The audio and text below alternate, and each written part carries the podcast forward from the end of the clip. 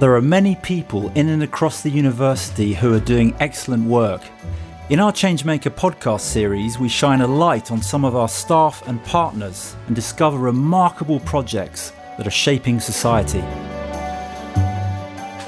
In this episode, Dick Shone and Henry James discuss hydrogen as an energy source and how it could be part of a more sustainable energy mix in the home.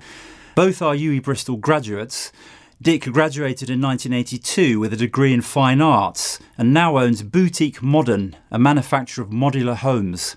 Henry graduated in 2021 after winning the UK STEM Awards Innovation Challenge for his GridGrow project. GridGrow explores how modular homes might use energy sources such as wind and solar.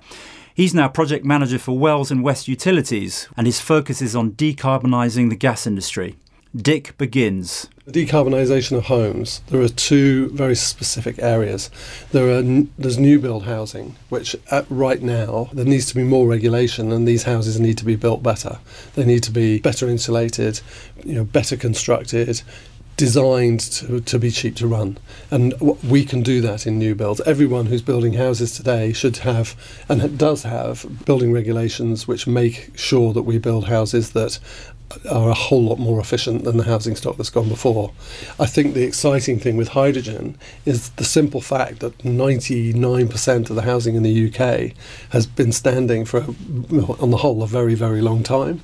And it's all different. They, they're all been built in different times, out of different materials, in very different ways. The, the principles of their design is very different. And my, one of my big concerns about the decarbonisation of existing housing stock is that the, there is no single way to make all of those houses perform better. Some houses are designed to breathe. They need air to move around them. A lot of Victorian houses have a suspended timber ground floor.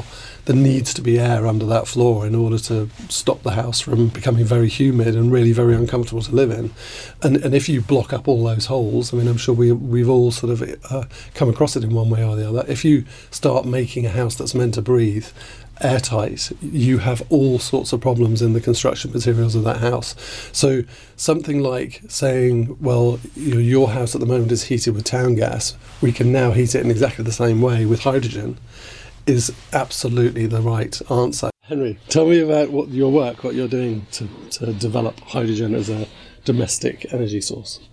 So I'm currently working in a team, uh, and our focus at the moment is working with other gas networks, five of those, as well as BEIS. So that's the, the, the arm of government responsible for transitioning energy to, to net zero. And essentially, we're working to build the evidence case to support repurposing of the current gas grid to hydrogen.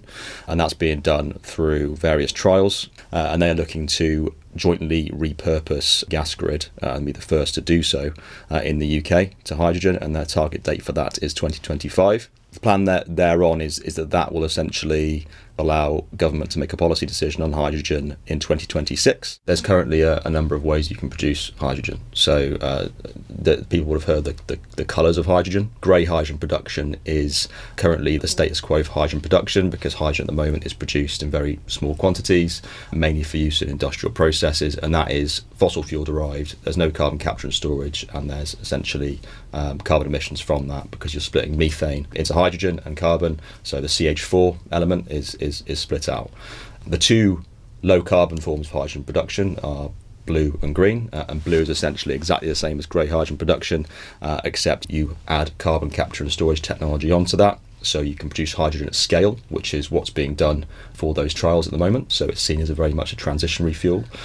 That carbon is then stored away. It can be stored underground where it doesn't damage the environment. Green hydrogen production then is renewable derived, so that's the sort of utopia of production, and it's what offshore wind developers are looking at now in terms of producing hydrogen purely from renewables. So you're splitting water, splitting H2O into hydrogen and oxygen. You get clean burning hydrogen and oxygen, which can then be re- released into the atmosphere. So, so it takes a lot of electricity to, to turn water into hydrogen. It takes a lot of electricity. Yeah, yeah. Um, I'm not sure on the exact quantities, yeah, yeah. you know, at the moment, but ultimately, you know, the, the wind capacity around the shores of the UK is is more than sufficient in terms of providing it's, it's developed in the correct way to to produce enough hydrogen to satisfy the gas grid, mm-hmm. as well as other forms of hydrogen. Uh, and, and it's important to, to stress having a, a, diverse source of hydrogen production to manage the, the peaks and troughs of, of peak demand mm-hmm. um, is really important to, to make sure that it can satisfy the gas gas So hydrogen can be seen as a, a, a form of storage for renewable energy. So if if we all know that the when the wind blows, we produce a huge amount of electricity uh, from our wind farms. When the sun shines, we produce a lot of electricity from um, our PV fields. But we're not always using that at those peak times. So we could store that energy. Everyone thinks in terms of batteries, but we could store it as hydrogen and then use that to heat our homes, you know, along the course of time. Yeah. You're absolutely right. Yeah, yeah, absolutely right. So, so one of the big issues is that you know when uh, when the wind's not on a very cold winter's day, uh, it's very grey, overcast. You've got no solar capacity, you've got no wind capacity because the wind isn't blowing. You need a source of energy there to, to heat people's homes. That's where hydrogen could play a role, provided you can store enough of it, which is which is a challenge. Yeah. Um, but it could play a, a, very significant role in meeting that, that energy demand. But this is the problem that I'm having with my new developments because I'm I my company Boutique Modern specialise in very small developments, 40 homes and less. At the moment, we're doing a development, an urban development, uh, very near where the factory is, of seven houses. Now, I can get a lot of solar on the roof of those seven houses, but the very nature of solar, um, you know, you you wake up in the morning, you turn your kettle on, and all you know, all that stuff. But storing that electricity, if we was to store the PV photovoltaic within that dwelling, or, or even in a community, is so expensive and so, I think, sort of under researched. I think batteries have still got a long way to go to reach their optimum. And I, I love the idea of storing energy in another form, whether it's pumped water for hydro or whatever, it, in a in a big place like like you're perhaps talking about with hydrogen, so that it's a centralised solution, which is why I think hydrogen is a great way forward because it's a solution for everybody rather than a micro solution. And as far as the volume of hydrogen it takes to produce a certain amount of heat, is that similar to the gas that we're used to at the moment? Can we get the same amount of energy from the same volume? Hydrogen has about a third of the calorific value, so a third of the energy content per meter cubed than natural gas. So theoretically, you need to move three times as much hydrogen about the network as you do natural gas. So we're you know we're looking at increasing velocities in the network, so we can you know we can push more gas through. Um, it's it's challenging in that respect, but in terms of the the consumer end, uh, the intention is there'll be very much minimal change. So um, you know in terms of a hydrogen ready boiler, there's going to be very little change in terms of how you, you use that and how you heat your home and heat your water. Great. And can I ch- my gas boiler that I have at the moment? Can I switch that over, or will will I be able to switch that over to hydrogen, or will I need a new boiler? So it very much depends at the moment. So in the, in the, tran- the transition plans for hydrogen. So I mentioned previously the, the policy decision around 2026, which is, is going to come off the back of the, the village trials, which, which BEIS are doing before that, and next year, we're actually anticipating a policy decision around blending in the network. So that means that gas networks will be able to blend up to 20% hydrogen in the network by, by volume. And that's very much seen as a, a transitionary uh, step to grow the hydrogen economy, make sure producers can connect to the network and that the, the mechanics of that work. And that'll enable a, a 20% blend in the network. High HyDeploy, which was a, a project uh, led by one of the other gas networks, has, has already gone and, and, proven that boilers after a certain age, and have to forgive me, I, I can't quote the exact age, uh, can accept that 20% blend already by standard, and that requires no no changes to your current boiler, and ultimately means that it'll be a very sort of low regrets rollout uh, across the network. The big challenge is actually getting the network to 100% hydrogen and, and, and, getting boilers to be changed out so that they can they can accept 100% hydrogen, which they currently can't. One of the things which the, the major boiler manufacturers uh, have committed to at the moment is actually from 2025 onward producing hydrogen ready boilers as standard uh, at no extra cost to the consumer. We'll see parts of the network which will firstly convert to 20% hydrogen, and then what will then happen is as hydrogen uh, production, hydrogen producers begin to develop large scale hydrogen production, so we're talking at that gigawatt scale, um, we'll see parts of the network begin to convert to hydrogen and it's anticipated that 2030 we'll see the first hydrogen fully hydrogen town. That's up to 20,000 houses be converted fully to hydrogen. And then from there onwards from 2030 to 2050 there'll be a national uh, sort of nationwide conversion so from a safety perspective, you know, hydrogen is different to natural gas and it behaves very differently in how it works. Ultimately, the challenge for gas networks, the challenge for government and the HSE is making sure that hydrogen, when it is is distributed in the gas network, uh, is no more dangerous, no riskier than natural gas uh, as it is today.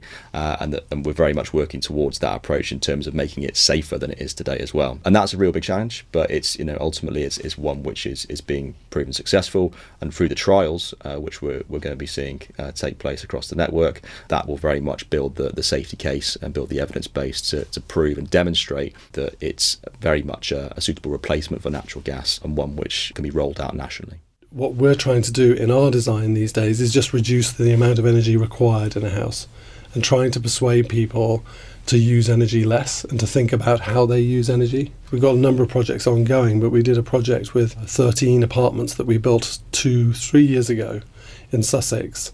And these apartments were pretty much all the same. And we, we were monitoring with the tenants' um, uh, help the energy use in each of these apartments. And we, we had tenants who would engage with us and work with us and keep us informed in the way they were using their energy, their electricity. This is an all electric building, and other people who perhaps were less interested in communicating with us and perhaps even less concerned about the cost of their energy use.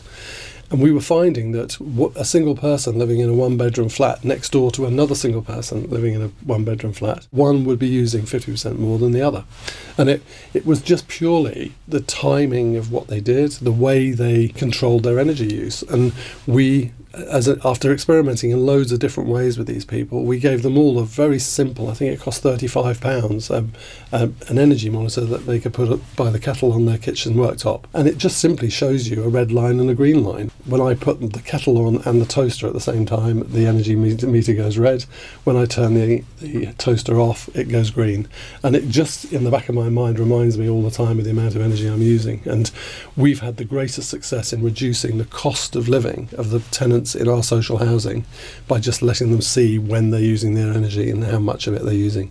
We've tried batteries, we've tried air source heat pumps, we've tried mechanical heat recovery ventilation systems, all of which cost a huge amount of money and are, are toxic in their own production and end of life. And, and yet, the biggest savings, economic savings that we've given to our tenants is just by allowing them to control their energy use and understand where they're spending the money. One of the challenges with electricity is it's just talked about as electricity at the moment. It's it's not talked about uh, in terms of where that electricity comes from. When in actual fact, forty percent of our electricity at the moment, uh, there or thereabouts, comes from comes from natural gas, um, which means that it's fossil fuel derived just the same as, as blue hydrogen would be. So that's a challenge. So we need to start talking about that much more openly. And I think it, it's it's clarity for consumers that when you turn on your, your kettle uh, and you've got a renewable energy tariff, that, that that electricity, even if it's it's renewable guaranteed, it, may not at that very moment in time be coming from renewables. That's that's not the way it works. So it's it's having that transparency that uh, electricity on the grid is a, is a whole mixture of different sources, whether that's nuclear, whether that's renewable, whether that's gas, uh, whether it's imported from, from Holland and it's and it's and it's and it's you know from, from coal or something like that. You know, it's it's it's a whole mixture. I, I think that everything that you said there, it's about small gains as well. There's it's a you know if if if fifty percent of my energy is re- electricity is uh, derived from renewable sources, then in theory I'm doing good, really good. And I think there needs to be this acceptance of small wins in the in the short term and a gradual achievement level. I think the the carbon zero by by 2050 sounds a little bit like on New Year's Eve 2049 we're going to flick a switch and we're all going to be on, on, renewables. I think we need these small gains. I mean, I've been watching the David Attenborough series on Sunday night, Frozen Planet 2, and they're showing us very clearly the impact of the what we're doing to the planet of, of overheating what they're not showing us in the same way at nine o'clock on Sunday night with all the music and the big graphics and the great personalities and the beautiful photography is what we can do about stopping it. There are many ways that could be communicated in a very attractive, very charismatic way on TV, I believe, to an awful lot of people that you you can save money. I mean, it is money that we're saving. We also happen to be saving the planet as well. But there are those little things. Yeah, first and foremost, I'd say the reason why I go to work every day is because of what Attenborough is doing every Sunday night and, and showing and demonstrating that, that the ice caps are melting and that we need to do something. Uh, UK is very progressive in, in, in, in what they're doing at the moment. They could be better at it. We could always be better. There is no one size fits all solution by any means. Hydrogen is not the answer for every single home, but ultimately, you know, the success with wind, onshore and offshore, has proven that we're heading the right direction, and hopefully, hydrogen will play a role in that.